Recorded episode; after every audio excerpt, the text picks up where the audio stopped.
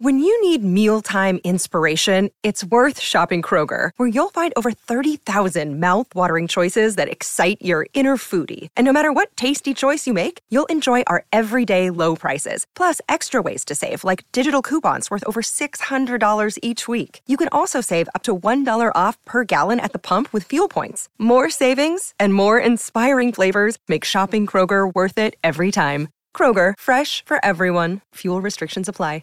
Hi, this is Donovan Mitchell, and you're listening to Jazz Game Rewind. Now, this is the Utah Jazz that everyone knows, loves, and cheers for. The Jazz came out on fire, and I'm pretty sure it was easy going, yet difficult at the same time, being that they're playing mostly against G League players whom very few may know. But the Jazz didn't let up they absolutely destroyed the Oklahoma City Thunder tonight. So not only did Donovan Mitchell and Mike Conley get to rest tonight, but so did the other starters as they were en route to an absolutely dominating game tonight. As Butler steals the inbound pass, Butler going the other way, lays it up and in.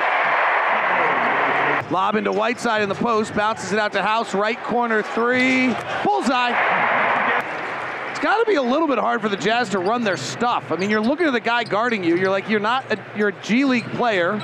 I can take you. But you do that all night, you'll end up in trouble as Whiteside blocks Roby at the rim. Bogey still wearing the compression socks, pulled up to his knees, stops at the free throw line, hits the shot, he's fouled. Bojan Bogdanovic cherishing the opportunity to be the primary offensive source here early. The Utah Jazz had an offensive rating of 177, meaning that they scored 1.7 points every time they crossed half court. But they did begin to do what most parents taught us not to do at a young age. Do not play with your food. And the Jazz did just that as OKC began to make the Jazz hair thunder as they rumbled back. Utah Jazz come about as close as they can having a perfect offensive quarter. Offensive ratings a 177. Meaning they scored 1.7 points every time they crossed half court, but how they did it is they did it on the glass. The Jazz got 70% of their misses as rebounds in the first quarter. And Hassan Whiteside was a large part of that as Whiteside had four offensive rebounds on his way to a 5.4 rebound, two block quarter. And Ron, I credited Jeremy Brunner with a stat. That I didn't get to share it. The number one player in the NBA's team's offensive rating when he's on the floor is Hassan Whiteside. Interesting. When Whiteside's on the floor, the Jazz offensive rating is better than any player in the NBA.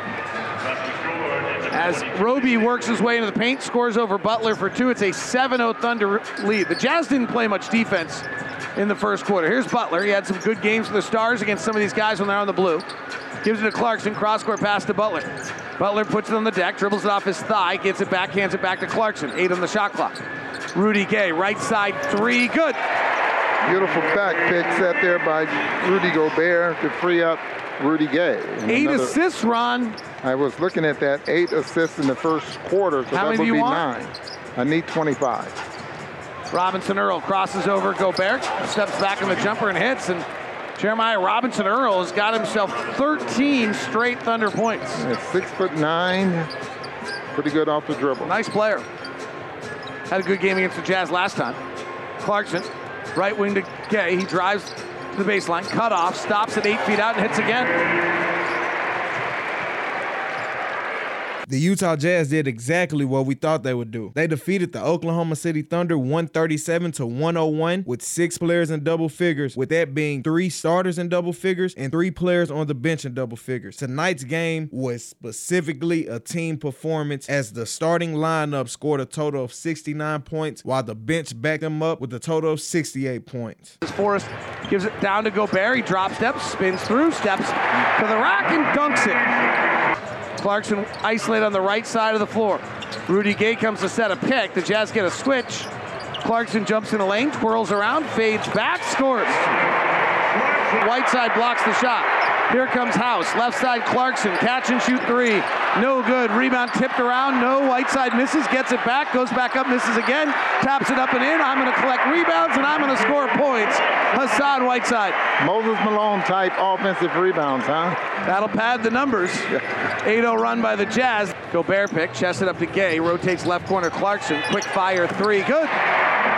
Complete team dominance was absolutely at show tonight with no Conley, no Donovan Mitchell, and no Royce O'Neale. Jordan Clarkson had his first double double of the season and his sixth double double in his NBA career. Bojan Bogdanovic led all scores with 27 points. Gobert had him a double double as well with 20 points and 10 rebounds, and so did Hassan Whiteside with 15 points and 11 rebounds, giving them a spark like no other off the bench tonight. With all these double doubles tonight, you could have thought that Utah Jazz were sponsored by Burger King because I mean they were absolutely having it their way. King Clarkson takes a straightaway three off the bounce and buries it.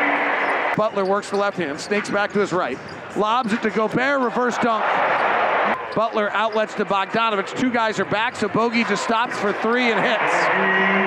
Man, that is incredible, Ron. I, maybe you're used to this, but the idea the guy at six nine can just come to a stop on a dime like that and bury a three is unreal to me. Uh, impressive to see someone do that, but it was something that kind of old-time players had to get used to, putting up in transition, shooting a three. Butler pulls back for a three and nails it. They went under and he buried it. He's got seven points, three rebounds, and four assists, and three steals tonight. No, seriously, the Jazz don't have a partnership with Burger King, but the way they were having it their way, I wouldn't be surprised if something came. The Utah Jazz face off against the Phoenix Suns April 8th here at Vivint Arena at 7:30 p.m. For all ticket purchases, go to utahjazz.com. I'm Tyler Fountain, and you've just been hit with your Jazz Game Rewind.